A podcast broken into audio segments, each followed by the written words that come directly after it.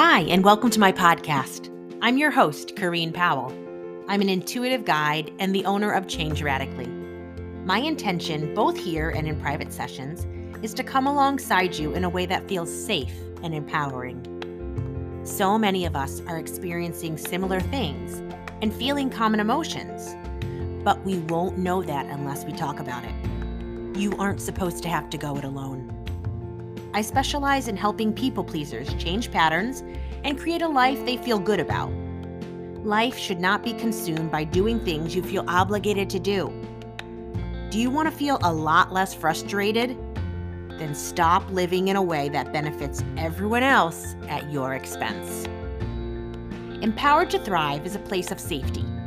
Conversations focus on topics that impact our mental, emotional, and spiritual health. Parenting comes up too because I'm a mom to four kids, and it's natural for me to talk about the impact that has on life. Bottom line, you're always welcome here, no matter what type of day you're having. Your friends and their friends are welcome too. Please share the podcast. Let's create a place of community and connection that is saturated by authenticity and transparency. I'll start. Now, on to today's episode. Today's episode starts by Joanna telling her story in how she began her own journey helping women to heal their bodies through food and lose weight. But right after that, she's going to jump into the meat of this topic and how we can master our emotions, how we can understand ourselves and what's going on at the deeper level. And she has a beautiful technique she's going to share with you. So I hope that you will stick around and, and listen to the full episode.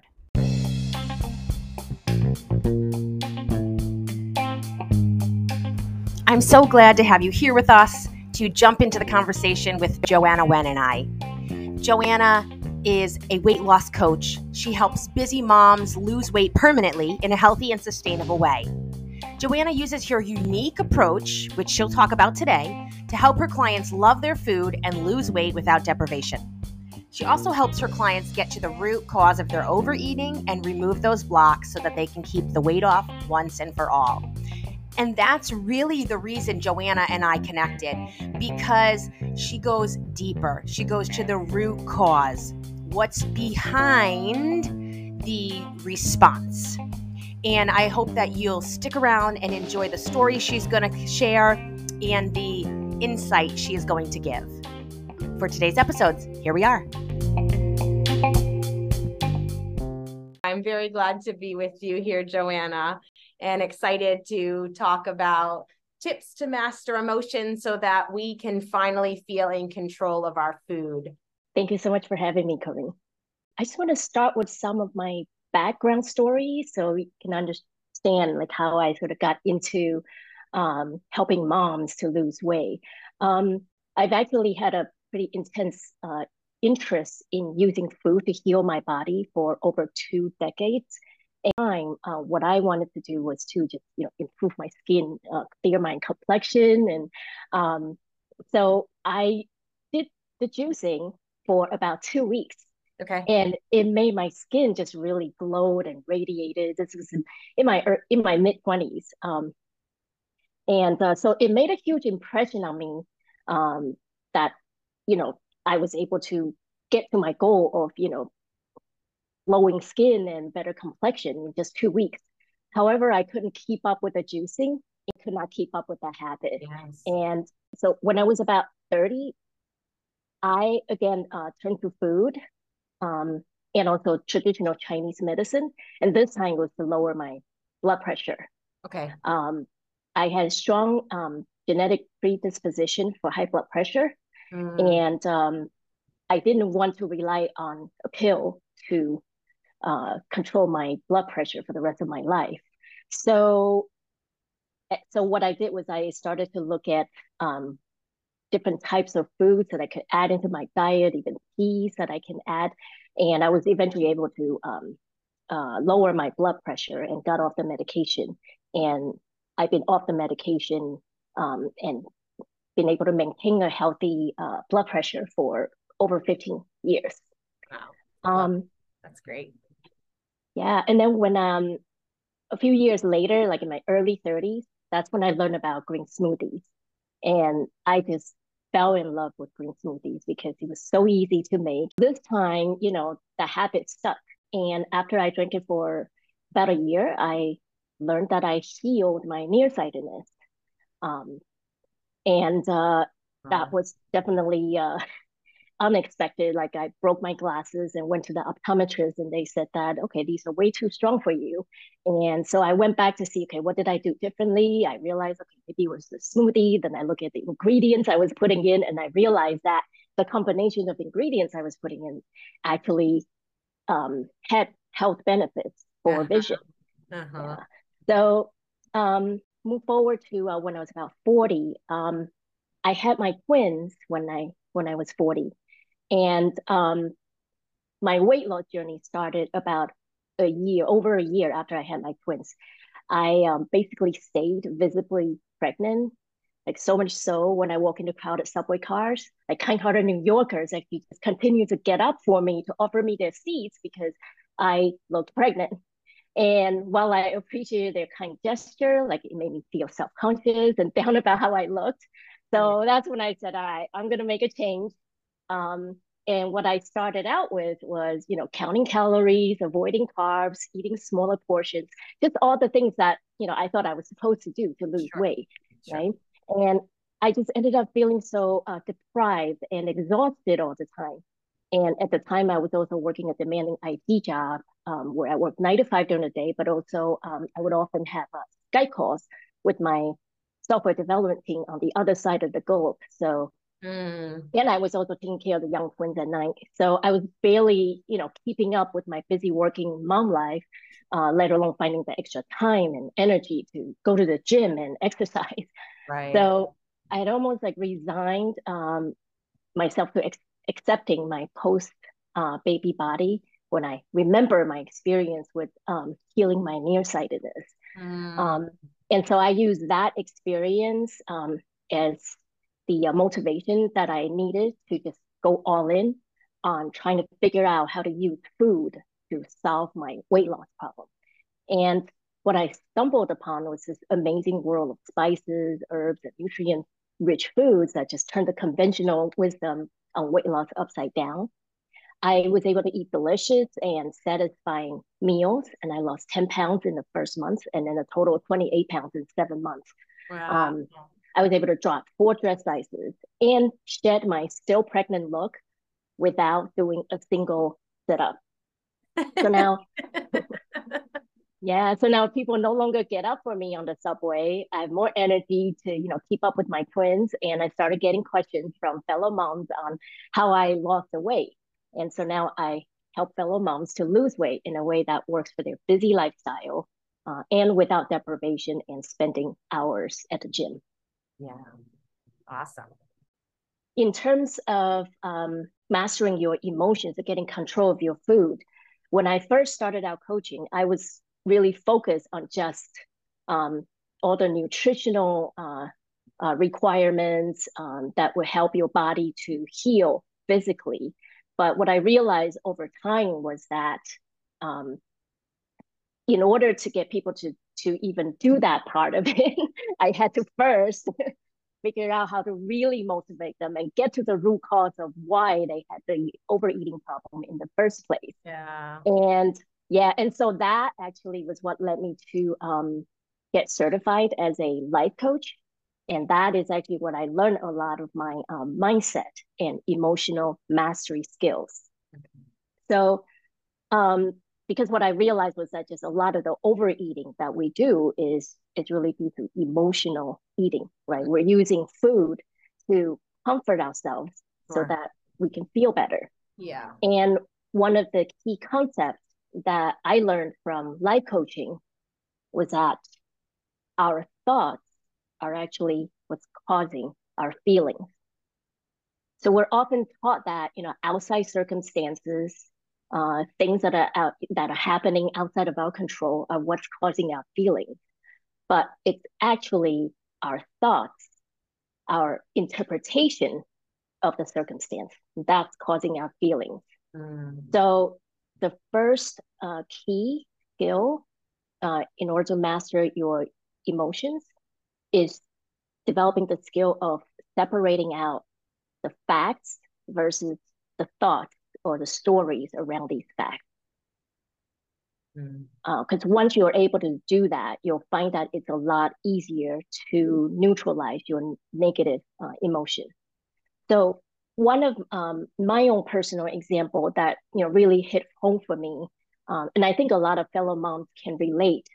Um, it has to do with um, with my son and um, his struggles at school.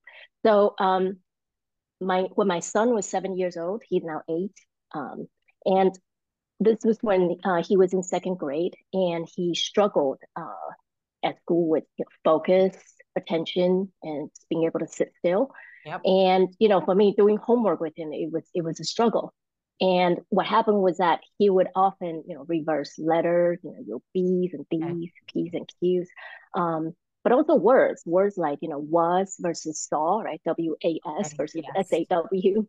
Um, and, you know, the teacher had said that, you know, it was common um, for students to make these mistakes when writing. Um, although he was also making mis- these mistakes when reading, which mm-hmm. the teacher said was less common.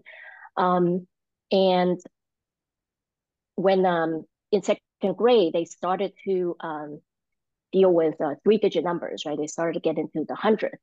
And when I was doing homework with him, I noticed that he would reverse the numbers too. Like literally, when we're doing math problems, I see the number 235, he will read it as 523. And yeah. so in my mind, you know, like all the, with all these evidence piling up, I was starting to really believe that he had dyslexia. Mm-hmm. Um, and I just remember that I had a really strong reaction to it, this sinking, you know, feeling in my stomach. And I would just cry when I talk about the problem, you know, with my husband or, you know, with healthcare providers. But I didn't really understand why. I just had this really strong feeling. It was like, it's, it's, it's, you know, the circumstance was causing me to just, you know, get emotionally hijacked is what I used to say. you know, I just had no control. Mm-hmm. Um, and uh, I think luckily at that point, I had learned some life coaching skills and I had access to other fellow life coaches to help me work through the problem. And so um, it took a lot of probing. And what I had to ask myself was, you know, what am I making this mean? Right? Like that the fact that he was reading these um, numbers in reverse. Um, so, and what I realized finally was that I had a whole story around him reversing these numbers. Um, so I'm a trained engineer. Uh, I study you know, bioengineering um, and specialize in biomechanical engineering. So when you talk about like building engineering structures, you know, accuracy, right? Math and accuracy is really important. Yeah. Um, and you know, if the math is wrong, like, you know, I in my mind, I'm imagining like catastrophic failures, like you know, collapsing bridges, buildings, and whatnot. Um, so, and I realized that if he cannot read numbers correctly, he can't have a, a career in engineering. Um, and then, you know, my stars started going to okay, what other careers require math and engineering? You know, like just math, really, you know, accounting, business analysis. So because I had all these stories in my head, I just started to panic about his entire future. Sure. Um, and so once I was able to like finally realize, okay, this is what I'm making it mean. Like it wasn't just about reversing numbers, but I had a whole story around, you know, how his life would be impacted. Um, then I was able to say, all right, um, now I can separate the the fact from the story, right, or the things I was making it mean. And once I realized that, um, I also realized, okay, you know, these are stories that may or may not be true, right? And I get to decide um, how to think about it, mm-hmm. right? And how can I think about it in a way that won't cause me to panic, right? Because it doesn't serve me.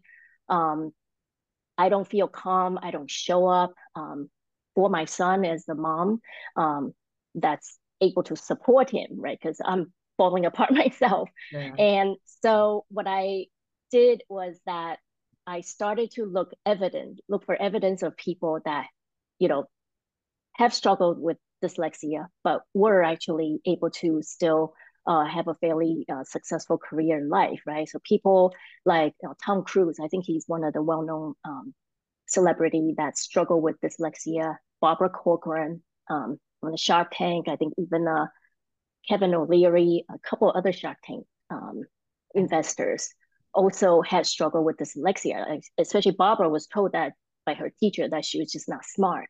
Um, so you know, it it seeing all these evidence just helped me to think about the circumstance differently, and it helped to neutralize the negative emotions that I had around it.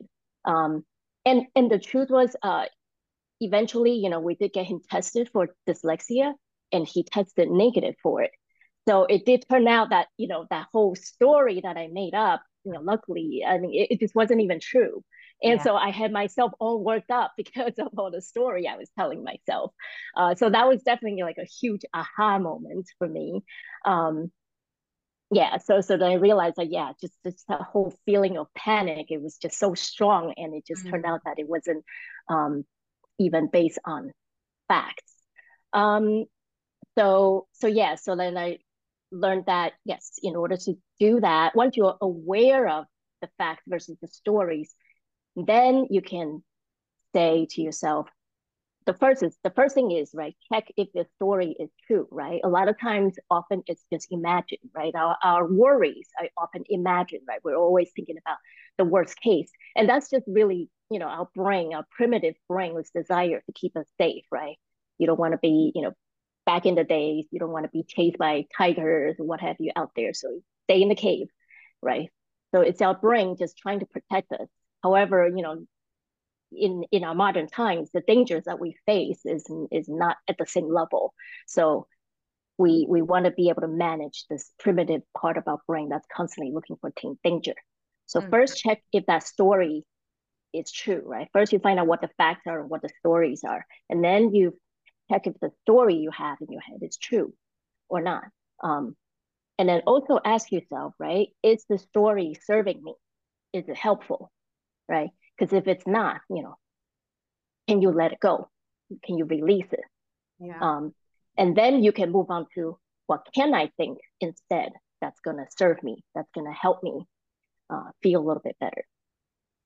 So, um, like another example I have is is basically it's it's like client examples when it comes to relationship with food, right? Sometimes I have clients come to me that says, "I just like the taste of Coke," Um, and um, and the thing is, that actually is a thought, right? Like a can of Coke sitting in front of you is just a neutral circumstance, right? Your desire for that Coke is from your thought about the Coke. I just like the taste of Coke, right? So it's that thought that's creating that feeling of desire. Now, that's not to discount the fact that, yes, food manufacturers do design these foods so that they increase your desire for them, right? It gives yeah. you that dopamine hit that that that your brain looks for as reward. So there is also that chemical component to it. Uh, however, you know, there's no one, no one is there forcing you to have that can of Coke, right? So, so that part is it, it's you you have a thought, you have a desire for that Coke, which leads to the action of you picking up the can of Coke and you know, bring it closer to your mouth and drink it, right? Because creating that the result of you drinking it. Um, so notice in this process, you actually do have complete control of your thoughts and your feelings, and then the action and the result, right? Your your thought about the Coke, I just like to taste it, which leads that feeling of desire, which yep. leads to you picking up the the can of Coke and drinking it. Yep. So I mean, yeah, so that's one thought, right? I just like the taste of Coke. It's really just one thought you can have about Coke. But most of us also know that, you know, drinking a lot of Coke can cause you to gain weight, right? And there is, you know, a lot of um, associated health risks with being overweight. Um, it can also give you a, a sugar crash too, right? Because it's it's it's sugar water, right? Um, so you can decide to think a different thought about Coke, you know, one that's not going to cause you to want to desire it, right? Um, and I will say that I'm one of those people that used to like the taste of Coke, and I still do. I but I just don't tell myself that all the time, right? Um, sometimes what I think about is, you know, it's just sugar water and it has no nutritional value, right? And then, you know, that's one thought. And then, you know, there are plenty of other drinks that I get to choose that are both nutritious and tasty, right? And I mean, I like the uh, the bubbly texture of mm-hmm. Coke, but I can also get that by making my own sparkly water and adding, yeah. you know, other fruits um, to flavor it. Um, and the thing is, you know, I can choose to drink it and I can choose not to. I don't recommend, you know, trying to restrict yourself because a lot of times then we just want to rebel. Right. Um, but you know, you can choose to drink it, but sometimes I just think that my body deserves better.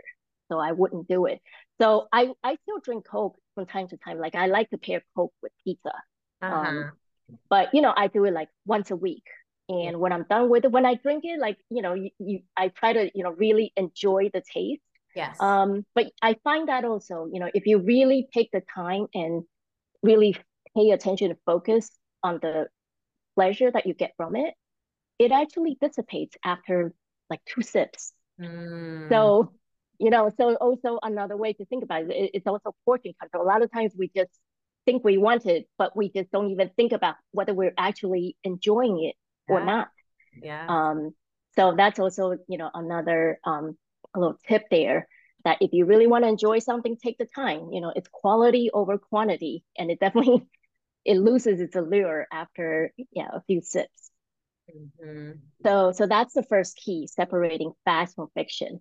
Um, and then the second skill that you want to learn is to, you know, watch your self talk, and also learn how to stop this negative self talk, right? Because a lot of times we overeat uh, due to negative emotions that we're feeling.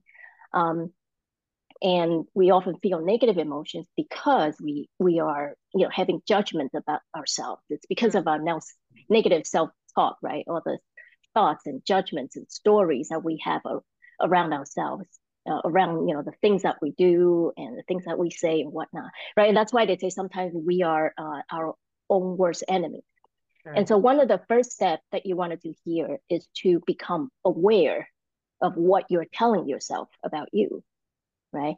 And what you can do here is uh, do what we call a, a thought download, um, or it's basically a brain dump of everything that's in your head. So just get it all out of your head, uh, put it on a piece of paper, or um, write it on your you know digital device. Yes. Um, this way, you can get physical distance between you and the sentences that are in your head and it, this is actually a really powerful exercise um, because uh, it helps you to get out of your head and become an observer of your your own mind. Yes. And when I do this with my clients, uh, sometimes after they you know write everything out, uh, they and they look at it, you know, maybe a day later, and they're like, I can't believe this is what I'm telling myself, you know. Um, and the thing is, you know, once once you are aware of the negative judgment or the self-talk, uh, then you can change it. If you're not aware of it, you wouldn't even know what needs to be fixed, right? But once you know it's there, it's hard to unsee it, and then um, then we can go on to the next step of you know changing it and fixing it. So um, a lot of times when we see what we have written down, we actually end up having judgments about it. It's like, wow, I can't believe I just said that. Like I say that to myself, and it was like, I don't want to look at it. I just want to put it away. And then you're not able to move on to the second step. So mm-hmm. one of the key to get you to um, move move on to the second step is to use this feeling of curiosity, because curiosity helps you to fight judgment, right? You want to get really curious and ask yourself why you're thinking these thoughts. Like be be curious even be fascinated like wow why did i think that? There must be you know what's the reason? And you know keep asking yourself why multiple times yeah. um, until you get to get closer to the root cause thing. Um, and so like for example in in my case right i as soon as I realized, wow, I just made up this whole crazy story about collapsing buildings and bridges. Like, why did I do that? Things like kind of crazy. Um, but then, you know, I said to myself, okay, let me just look at it. Um, and I realized that it's because, you know, growing up, um, you know, my dad was an engineer, my mom, um, they were both math teachers at one point. So they, they definitely focused math heavily, uh, you know, as opposed to reading.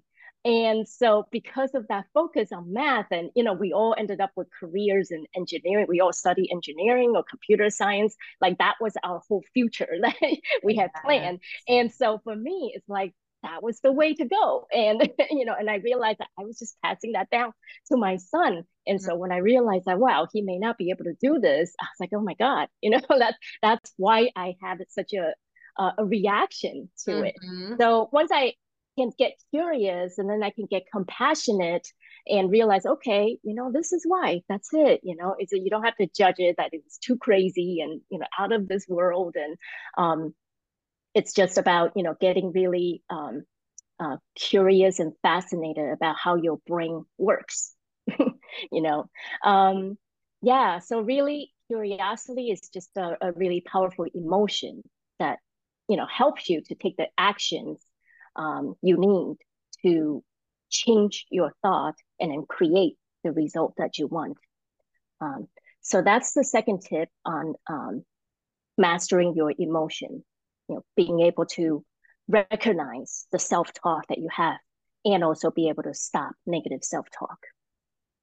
Uh, the third skill I want to share is the skill of um, learning how to process your emotion, right?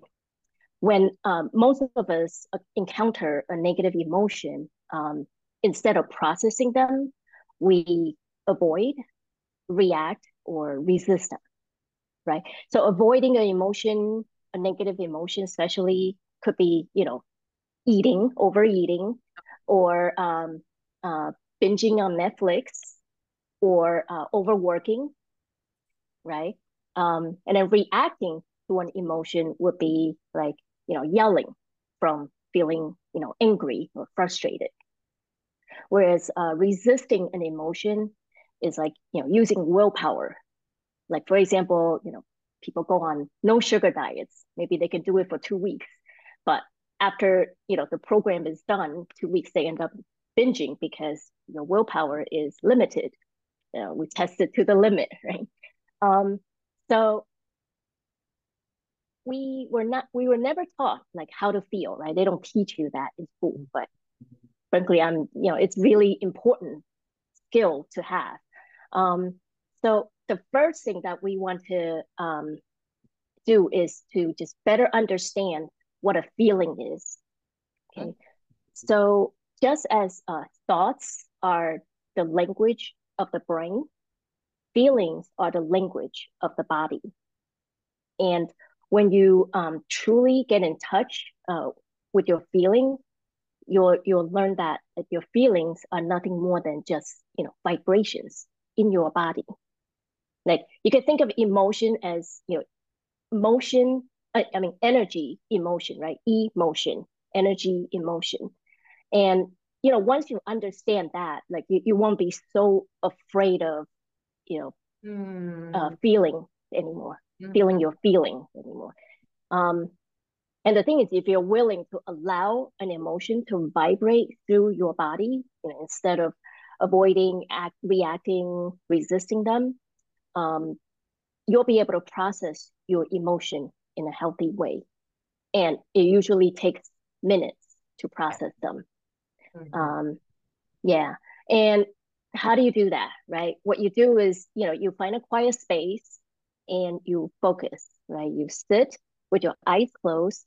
And what you do is first you scan your body, you know, scan your body from the top to bottom. And you want to find out where you feel your emotion, right? Which part of your body is this emotion?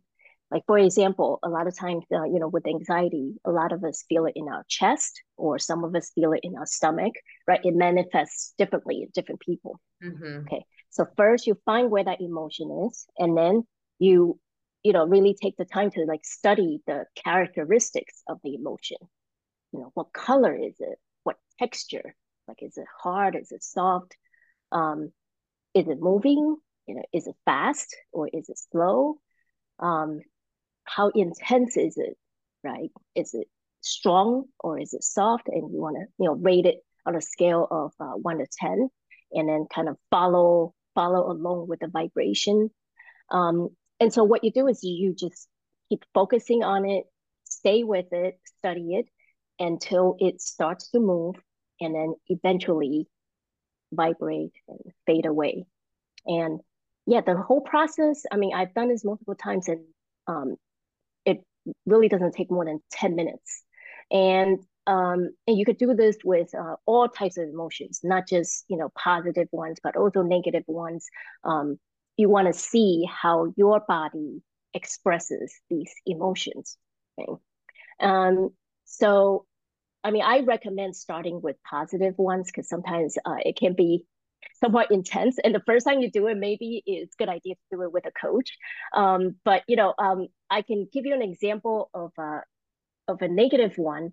Um, but it actually didn't turn out to be so scary after that. So I know the one thing one thing that my mentor had taught me was that you know once you're able to process um, negative emotions like fear, terror, and shame, you're gonna feel unstoppable. You know, so I sort of took that to heart, and I decided to. Um, oh. Um, uh, I decided to uh, feel terror, and and actually, this this kind of came up because um, at the time I I was processing some uh, PTSD from uh, from from childhood. Um, so for me, um, yeah, at the time I was processing PTSD from a, a, a an accident that I had. Um, I was uh, hit by a motorcycle as a pedestrian when I was eight years old, and you know, luckily I survived. You know, made full recovery, um, and really don't remember you know, really much about it. I actually did remember. Uh, my brain has this uh, eternal sunshine of the spotless mind button. That's what I call it. So I remember all the positive aspect of it. I remember all the people that came to visit me at the hospital, even the guy that was on the motorcycle, poor kid, probably like only only twenty years old, and I I ran in front of the motorcycle. So.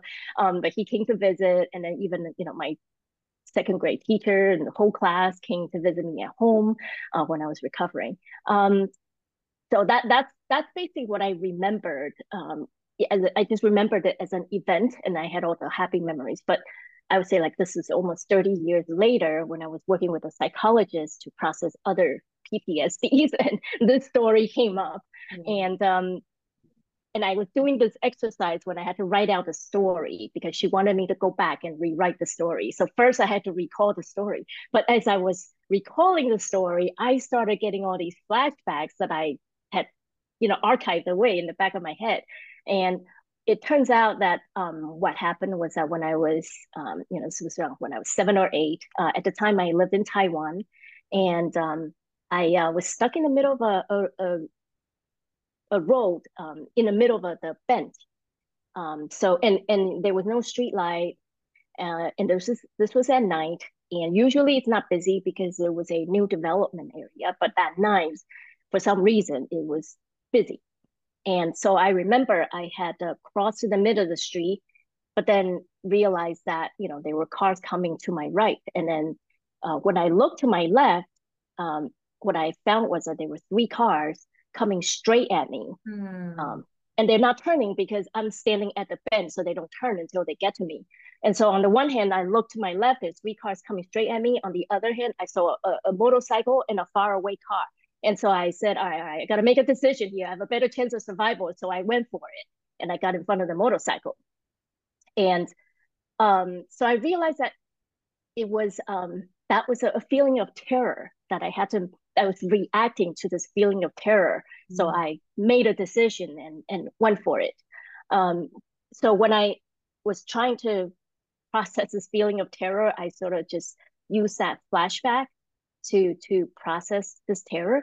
And um, what I saw was that you know for me, like terror turned out to manifest uh, itself as you know a white colored egg shaped object okay um that felt like it was kind of like in my throat mm. and so then i was like slowly you know processing it um and um yeah, it was intense while I was processing it. But then once I processed it and you know it disappeared, uh, it felt like re- I felt a lot of uh, peace and relief. Mm. And um, it was like, okay, I was able to let go. All right, I learned what terror is like. Um, I felt it and I processed it under 10 minutes. And, and now I say I eat terror for breakfast. or a snack, right? Hard boiled eggs. Um, and now I realized, okay, that's all terror was. It was it was a hard boiled egg. Yeah. you know. uh, so now I can like, you know, actually kind of see how it manifests yes. in my body. And it's like once you see it, once you see your enemy, you're less afraid of it. And so that that's kind of my my takeaway from from that exercise. So um so I think it's a good way um to just get to know all of your emotions and see how they manifest in your body. Um, and um, it's actually um, a great way um, to learn how to generate your feelings on purpose.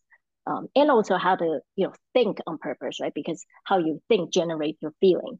So this is how you master your emotions, right? You want to think on purpose and then be able to generate these feelings on purpose. Mm-hmm. And by that, I mean, you know, just see how it feels in your body. And once you get really skilled at it, you can actually just do the vibrations in your body on the fly. Like you can just call it up and say, all right, I want to feel proud today, or, you know, I want to feel um, uh, grateful, you know, some of the positive ones. So, so I highly encourage that um, that you go through, get to know your feelings, pretend like it's a stranger, you're inviting them in for tea and just, you know, have a chat with them, get to know them because once you know them, you're not so afraid of them anymore.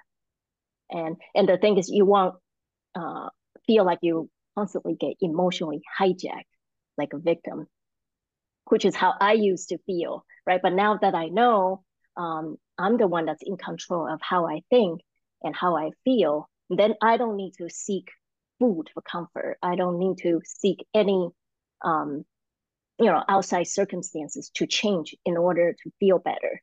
It's in my control because I get to um, change how I think and therefore how I feel. And so that's these are really to me the, the three keys of you know really mastering your emotions so that um, you don't need to uh, look for food or any outside circumstances uh, to uh, help you feel better. Yeah. Oh, that's great. Very, very practical, good stuff. Yeah, I remember the first time that I recognized, oh, I'm comfort eating.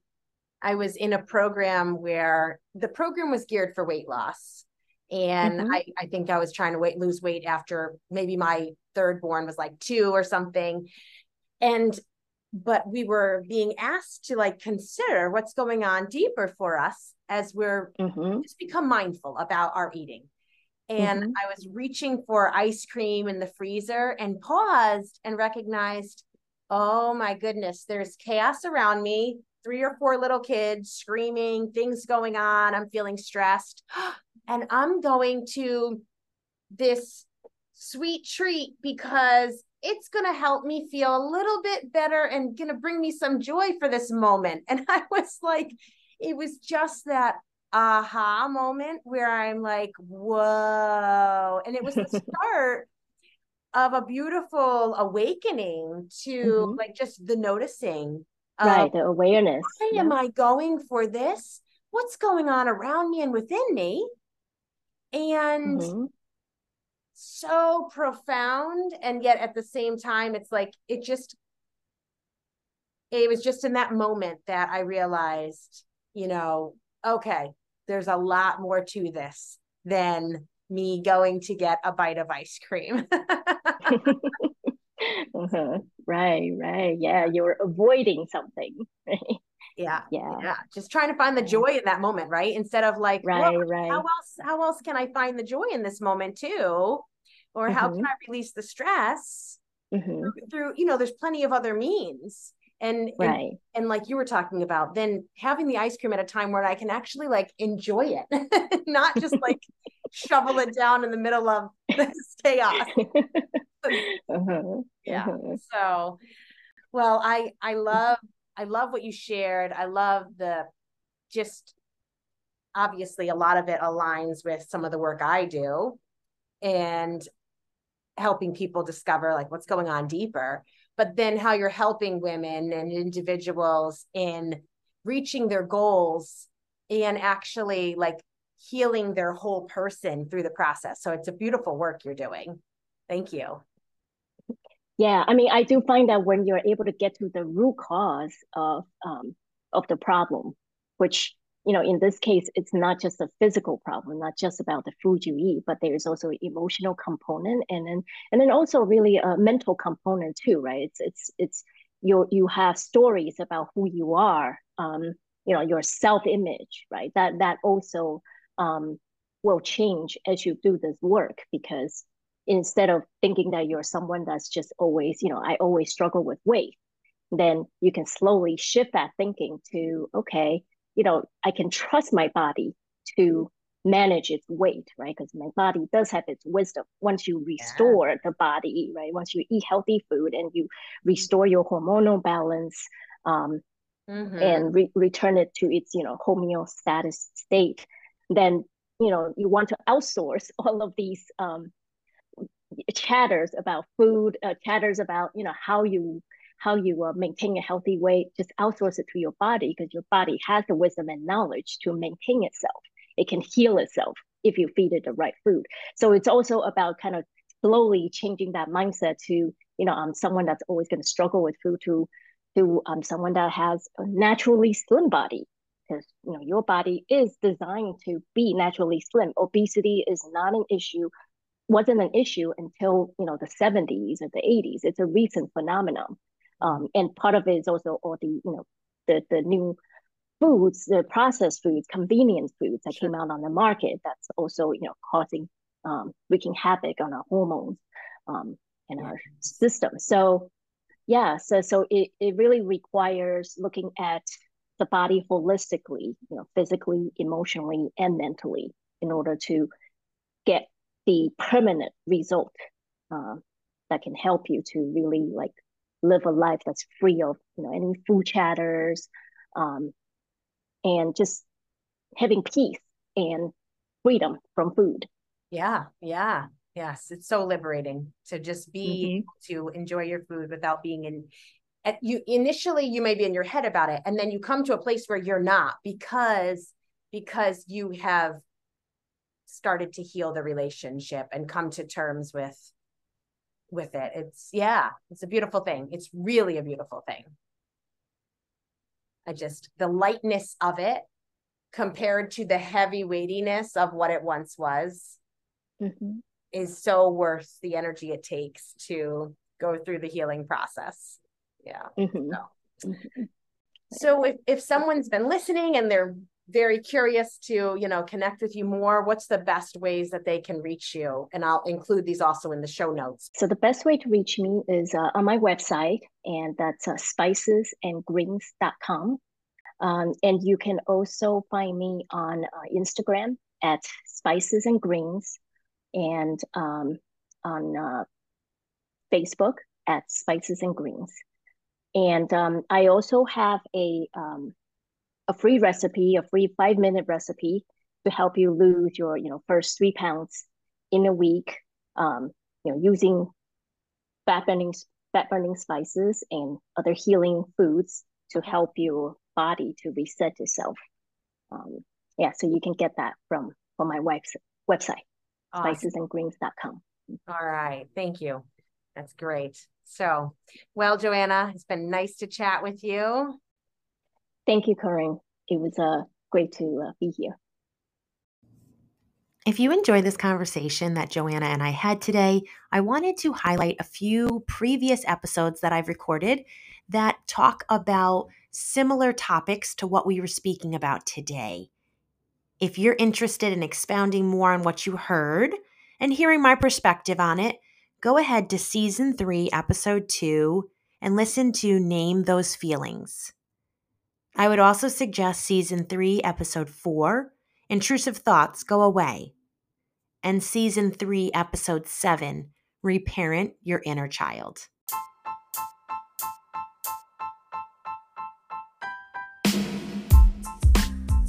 Well, we've come to the end of another episode. What did you think about what you heard? And what resonated with your heart? If you were touched by this episode, is there a friend that you can share it with? Remember, between now and when we speak again, that who you are is good. And I am so glad that you're alive.